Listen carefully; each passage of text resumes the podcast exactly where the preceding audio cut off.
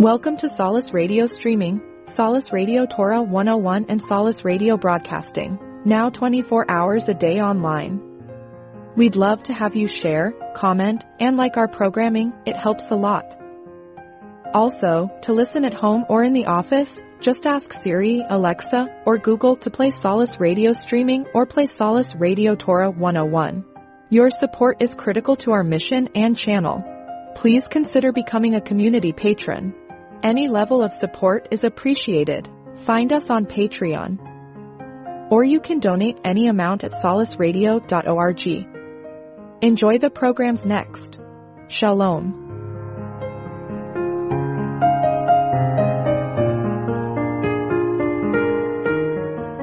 Today we are talking about Antichrist. It seemed like a good idea because here we are teetering at the end of the age when the Antichrist is supposed to be revealed.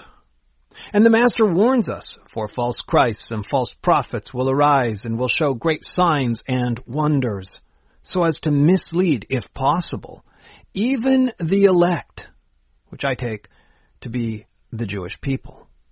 And he says, Behold, I have told you in advance. He's told us in advance. It's Matthew 24, 24 through 25.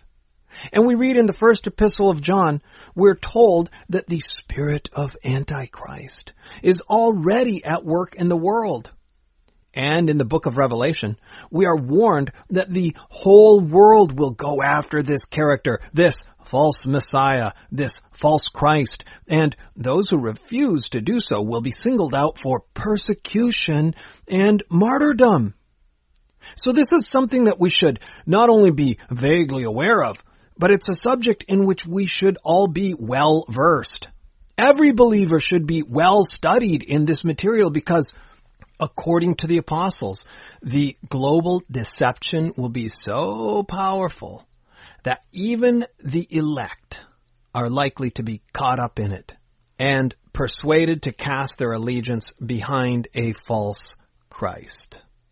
In today's day and age of instant communication and censorship and fake news and artificial intelligence and blind cult-like allegiance to political causes and to political personalities, between the competing powers of nationalism and globalism.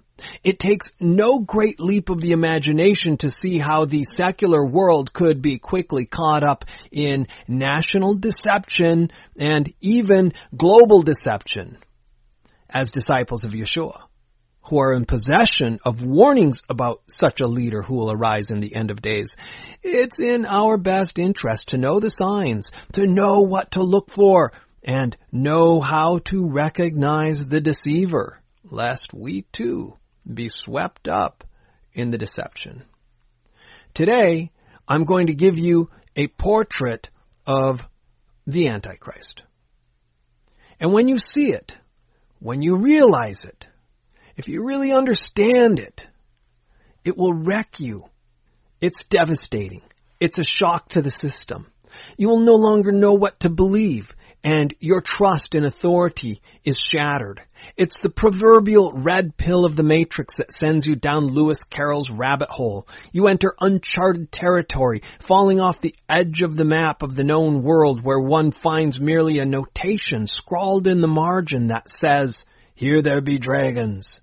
It knocks over your blocks, overturns the tables, shatters the shell of Humpty Dumpty, and ultimately dispels the consensus reality of the religious world. And thereafter, you will find yourself as a theological and sociological outcast, persona non grata, a thorn in the side of the church and in the eyes of the synagogue, washed up like Robinson Crusoe with the other survivors of a shipwreck on the island of misfit toys. So shall we begin?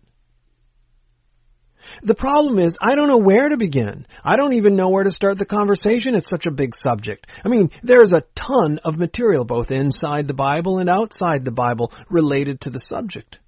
The history of the Jewish people in and around the first century is crowded with worthy candidates who were all vying for the position of being Antichrist.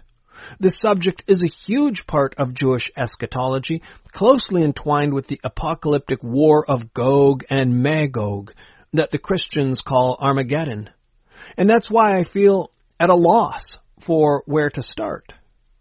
But let's start in the book of Revelation. Let's start at the end. The book that's called the Apocalypse of John, where we read about a character called the Beast. Herein we are introduced to a world deceiver. He is called the Beast. That does not mean he is a beast. That's a cipher from the code language of the apocalypses. In this case, the beast is a code word for a Roman emperor like Nero, who was also called the beast. In the book of Revelation, we see this Roman emperor type of character, this new Nero, invested with power from the dragon, the Satan, the spiritual force behind the Roman Empire. And it says in the 13th chapter, Revelation 13:4, they worshipped the beast, saying, Who is like the beast? And who is able to wage war with him? The words, who is like the beast, are a mockery of the song at the sea when Moses says, Who is like you among the gods, O Lord? Who is like you, majestic in holiness? Or in the Psalms when King David says, Who is like the Lord our God, who is enthroned on high? They worship the beast saying, Who is like the beast? The words, and who is able to wage war with him allude to Roman military power. Read the speech that King Agrippa II makes to the people in Jerusalem, trying to dissuade them from rebelling against Rome. This is the argument he makes. No nation is able to wage war against Rome. He gives numerous examples of nations that have tried and failed. Then the passage goes on to say, It was given to him to make war with the saints and to overcome them and authority over every tribe and people and tongue and nation was given to him. All who dwell on the earth will worship him. Everyone whose name has not been written from the foundation of the world in the book of life of the Lamb who has been slain. Revelation 13, 7 through 8. You know, on second thought, let's not start at the end. Let's not start there in Revelation. Let's start with something, something simpler. This idea of Antichrist comes from the general primordial soup of Jewish apocalyptic end times expectation, and we find a healthy ladle of that same soup served up for us in the last chapter of the Didache, a chapter which scholars refer to as the Little Apocalypse. The Didache itself is a non-canonical collection of the teachings of Yeshua transmitted through the apostles to the Gentile disciples and composed in the late first century or early second century. It was supposed to be a basic primer on discipleship. At the end of the document, the last chapter offers a brief summary of the coming day of the Lord as understood and taught in the eschatology of first century Jewish believers in Jesus. We get a little snapshot of what the late apostolic era community believed about the coming end of days. Note that it does not mention anything about a pre-trib rapture or any rapture at all. But here's a short excerpt from that text. This is what the Didache says about Antichrist. Because of the increase of lawlessness, those who have fallen away will hate one another, and they will persecute one another and they will even betray one another. And then the deceiver of the world will appear as a son of God, and he will perform signs and wonders, and the earth will be delivered into his power, and he will commit disgusting acts such as have never taken place since the beginning of time.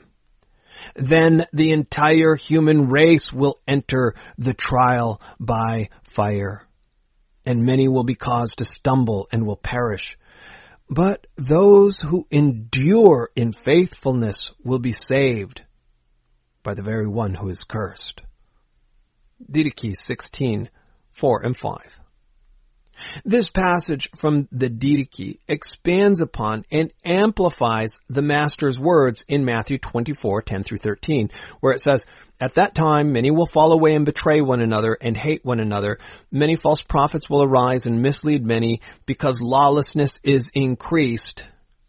Most people's love will grow cold, but the one who endures to the end, he will be saved.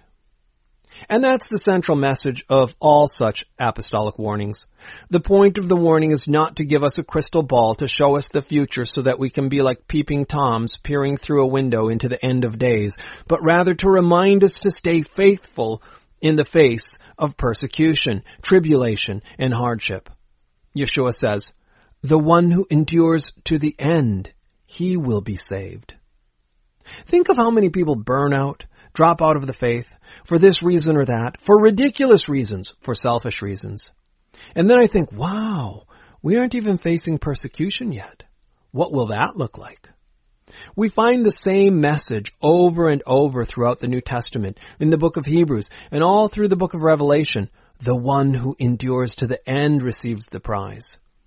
Here in the Didache, the apostles make the message explicitly clear. They say in Didache 16:2, your entire time of faithfulness will be of no benefit to you if you will not have been made complete at the end of time. So this is a good place to start. We could start here in the Didache. But the more I think about it, it's not such a good place to start the conversation. So let's not start here. Instead, we should look inside the New Testament to see the canonical view of the subject. So let's start in Second Thessalonians where Paul describes the coming of the lawless one as a prerequisite to the coming of the Messiah in the day of the Lord. He says that the day of the Lord will not come and the Messiah will not come until the lawless one has already come and, the, and led the world astray. So here's the context for Second Thessalonians.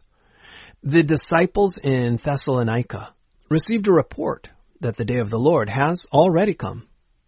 This is the first instance of what is called realized eschatology. It's the teaching that Yeshua's death and resurrection and ascension fulfilled the Bible's prophecies about the coming kingdom and the day of the Lord, and that all of the expectations of Jewish eschatology have already been accomplished by him in some spiritual sense. According to realized eschatology, this is the kingdom. We are in it. Jesus fulfilled everything spiritually when on the cross he said, it is finished.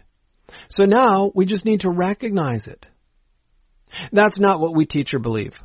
We believe in a literal future return of the Master and a literal future kingdom on earth. The disciples in the city of Thessalonica have been told that there is no future coming kingdom and the day of the Lord because it's already here.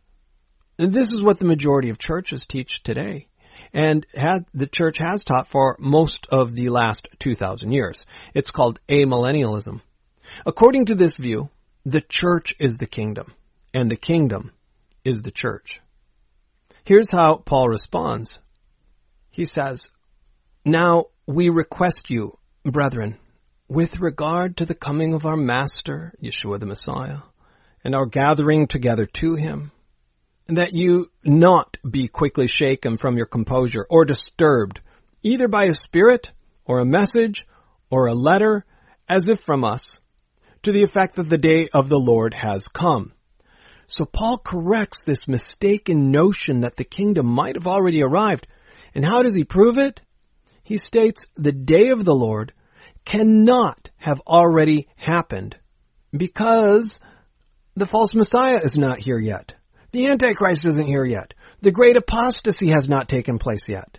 So he goes on, he says, let no one in any way deceive you, for it will not come unless the apostasy comes first and the man of lawlessness is revealed, the son of destruction, who opposes and exalts himself above every so-called God or object of worship, so that he takes his seat in the temple of God, displaying himself as being God.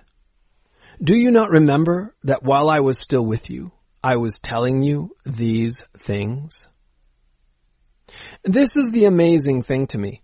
Paul was with these new believers in Thessalonica for only a few weeks, perhaps a few months, but while he was there, he was teaching them about Antichrist. That means that the warnings about Antichrist were among the top level things you had to teach new believers.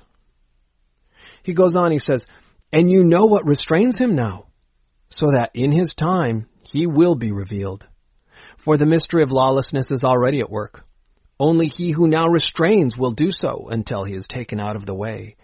Then that lawless one, whose coming is in accord with the activity of Satan, with all power and signs and false wonders, and with all the deception of wickedness for those who perish, because they did not receive the love of the truth so as to be saved. For this reason God will send upon them a deluding influence, so that they will believe what is false, in order that they all may be judged who did not believe the truth but took pleasure in wickedness.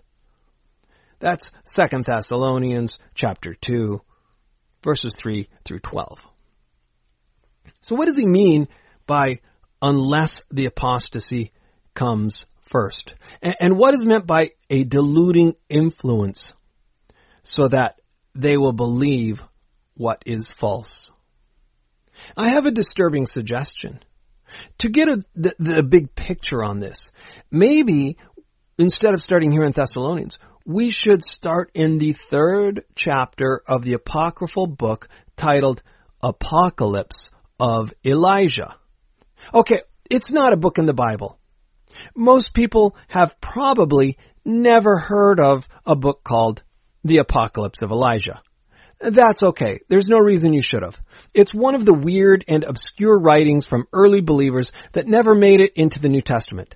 Scholars suggest that this short apocalypse was originally an older Jewish apocalypse, which Jewish believers in Jesus around the end of the first century or into the second century redacted with their own eschatology.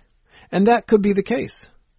And that's what makes it so valuable because it gives us another glimpse of what early Messianic Jews thought was going to happen in the end of days. I'm reading to you from the Apocalypse of Elijah. It says, the son of lawlessness will appear saying, I am the Christ. Although he is not. Don't believe him. When the Christ comes, he will come in the manner of a covey of doves, with the crown of, with the crown of doves surrounding him. He will walk upon the heaven's vaults, with the sign of the cross leading him. The whole world will behold him, like the sun which shines from the eastern horizon to the western. This is how he will come, with all his holy angels surrounding him. But the son of lawlessness he will begin to stand again in the holy places. He will say to the sun, fall, and it will fall. He will say, shine, and it will shine. He will say, darken, and it will do it. He will say to the moon, become bloody, and it will do it. He will go forth with them from the sky. He will walk upon the sea and the rivers as upon dry land. He will cause the lame to walk. He will cause the deaf to hear. He will cause the dumb to speak. He will cause the blind to see. The lepers he will cleanse. The ill he will heal. And the demons he will cast out. This is Apocalypse of Elijah. What's being described here in the Apocalypse of Elijah? Who does miracles like this? But don't forget, this is from the hand of early Jewish believers in Yeshua. It goes on and it says, He will multiply His signs and His wonders in the presence of everyone. He will do all the works which the Christ did, except for raising the dead alone. In this you will know that he is the son of lawlessness, because he is unable to give life. Apocalypse of Elijah. So according to this warning, the Antichrist is going to do the miracles of the Messiah. He's going to look to the world not like a fearsome horned fiend such as Darth Maul, or a shadowy cloaked figure like Emperor Palpatine. He's going to look like Jesus. This is what some of the early Jewish believers were saying. And with that thought, I know exactly where we should have started this conversation. Let's look inside Deuteronomy 13. This well-known passage of the Torah warns against false prophets and enticers. I've spoken about it often enough in the past and written about it more than once in Torah Club commentaries. If you're not already familiar, familiar with this passage, let me summarize it really quickly and spell out some of its implications. Essentially, it comes down to this. It's a warning against miracle working prophets who turn Jewish people away from the Torah. Such a prophet, Moses says, must be regarded as a false prophet and put to death, even if the prophet performs signs and wonders and miracles, and even if he makes accurate predictions about the future. Such a prophet is to be deemed a false prophet. Moses says that if the prophet attempts to dissuade the Jewish people, quote, from the way in which the Lord your God commanded you to walk, unquote, you are to disregard that prophet as a false prophet. Okay, the way in which the Lord your God commanded the Jewish people to walk is the Torah and the commandments. Moses warns the Jewish people not to listen to such a prophet, even if he offers amazing signs and wonders to validate his message. Instead, the Jewish people are to follow the Lord, keep his commandments, listen to his voice. Deuteronomy 13:4. This means that anyone claiming to speak on God's behalf who also declares that the Torah has been canceled or that the Jewish people no longer need to observe the Torah, any such person must be considered a false prophet, even if he performs signs and wonders. Instead, the false prophet is to be put to death.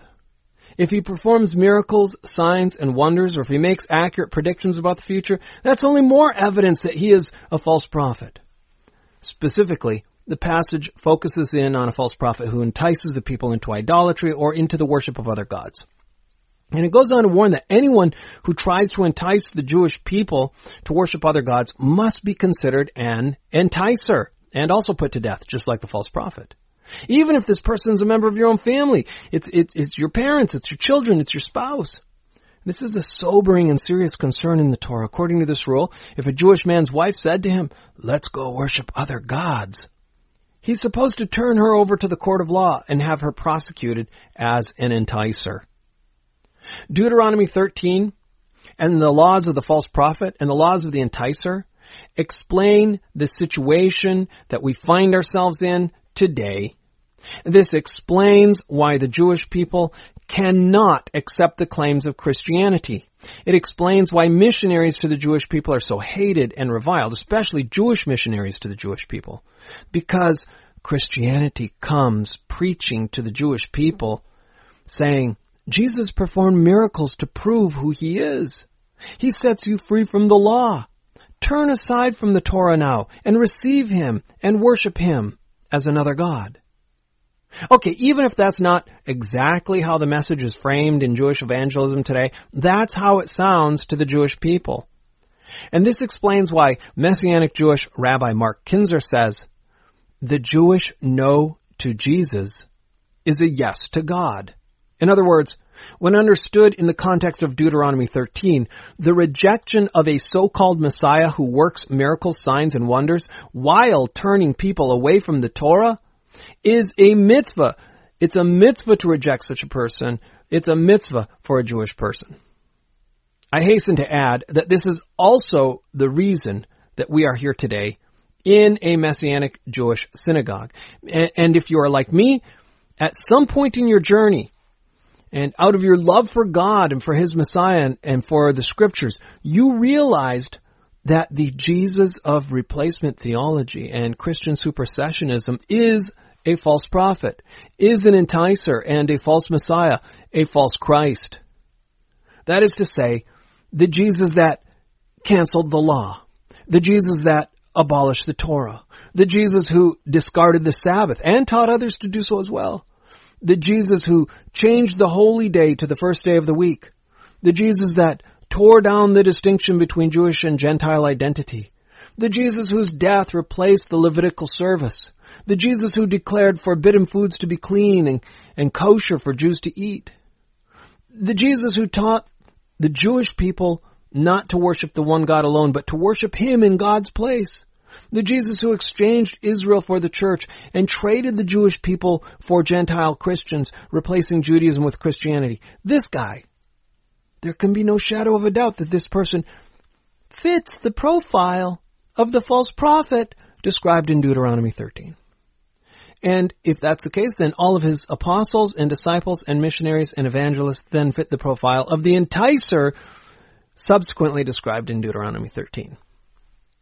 Having come to this realization, I turned back to the New Testament to see if it was true.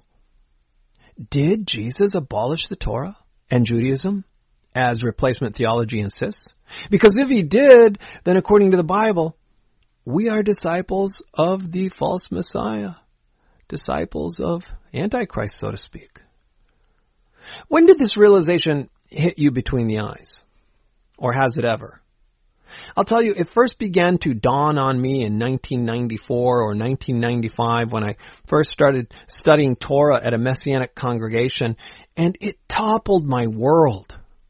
But it drove me to investigate. It compelled me to learn the truth and understand the truth about the New Testament. I read through the New Testament and I couldn't reconcile it to the Torah. I just couldn't do it. But I persisted in it because one thing seemed clear. Yeshua of Nazareth had been framed, slandered, and libeled by those who professed to be his own followers because he stated in no uncertain terms that we should never allow ourselves to even think that he had come to abolish the Torah. Not a single jot or tittle, not a single commandment. And he taught his disciples to keep even the least of the command, commandments of the Torah and even to obey the words of the scribes, the Pharisees, and the Jewish authorities who occupied the seat of Moses in authority over the Jewish people and religion. This Jesus was just the opposite of the Jesus that I had learned in the church.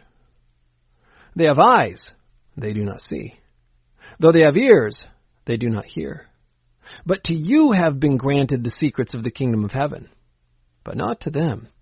Seeing they do not see, hearing they do not hear. Because Yeshua's message fell on the road and the birds of the air came and snatched it away. It fell on shallow soil and it did not take root. It fell among the weeds and the weeds grew up and choked it out. So claiming to be wise, they became fools and cast their allegiance with Antichrist. Such is the power of the illusion and the power of deception, which is called the spirit of lawlessness. That is not to say that Christians follow Antichrist. If there is a spiritual blindness in place, it's safe to assume that it's there because God has closed the eyes of His people just as He closed the eyes of Israel until the culmination of time. But here's the point we need to be clear on. The theological and ideological description of the Christ revered by the church matches that of the Antichrist, the man of lawlessness, the son of lawlessness. And that is the deception. The spirit of Antichrist is already at work, and the replacement theology of the church is preparing the way for Antichrist just as surely as John the Immerser prepared the way in the wilderness for the true Messiah. So what happens when God opens your eyes and opens your ears to this truth? When you see it, when you understand it, it wrecks you for the church. You feel like an old wineskin filled with new wine, bursting at the seams. You feel like an old garment patched with unshrunk cloth. Because it's easier for a camel to pass through the eye of a needle than it is to shake off replacement theology sufficiently to see the true Yeshua, hear his message, and understand it. And I had no idea what to do with that information. I looked for teachers but found few. I looked to Messianic Judaism for help in unraveling this problem, but I found that most of Messianic Judaism and most Messianic Jewish leaders also believed and taught replacement theology and the cancellation of the Torah. And they offered no direction for a Gentile except to send me back to the church. But as I said, I was wrecked for the teaching in the church. And all of this is to say nothing of the chaos and confusion and complexity I faced when trying to reconcile the writings of Paul. The journey took decades, and we appeared to be wandering, shut in by the wilderness, but the redemption was yet to come. By God's grace, He sent a strong east wind, a ruach from Hashem, that split the sea of confusion, making a distinction between slave and free, between male and female, between Jew and Gentile, separating one thing from another, like the spirit of Bina separating between things. And distinguishing between Jew and Gentile, like a wall of water on the right and a wall of water on the left, until solid ground appeared beneath our feet and we could safely cross the theological Red Sea on dry ground to stand on the other side while behind us the Antichrist and his chariots of replacement theology sank like stones in the water and the horse and rider he has thrown into the sea. And it was time for the song at the sea when we exclaim, who is like you among the gods, O Lord? Who is like you? By God's grace, I testify by my soul in full confidence to declare that the real Yeshua of Nazareth depicted in the Gospels and epistles of the New Testament is surely the Messiah promised to Israel. He is the Redeemer, the one destined to slay the lawless one with the breath of his mouth, to take his seat upon David's throne, to judge between the nations, to awaken the dead, and to judge the secrets of men. He is no false prophet, no enticer or deceiver, nor were his first disciples and apostles. They did not teach any cancellation of the Torah, or replacement or diminishment of the religion of Israel. Instead, they called for the Jewish people to return in repentance to the Torah, its commandments, and the religion of Israel, in anticipation of the end of the age and the fearsome judgment of the Son of Man. And that's where we need to begin the conversation about Antichrist. But having begun, I don't know where to end. Unless it's here at the end of the Didache with a message made the more urgent as we now teeter on the end of the age. Be vigilant for your life. Do not let your lamps be snuffed out. And do not let your loins be ungirded, but be ready, for you do not know the hour in which our Lord is coming. Gather together often, seeking what is appropriate for your lives, because your entire time of faithfulness will be of no benefit to you if you will not have been made complete at the end of time.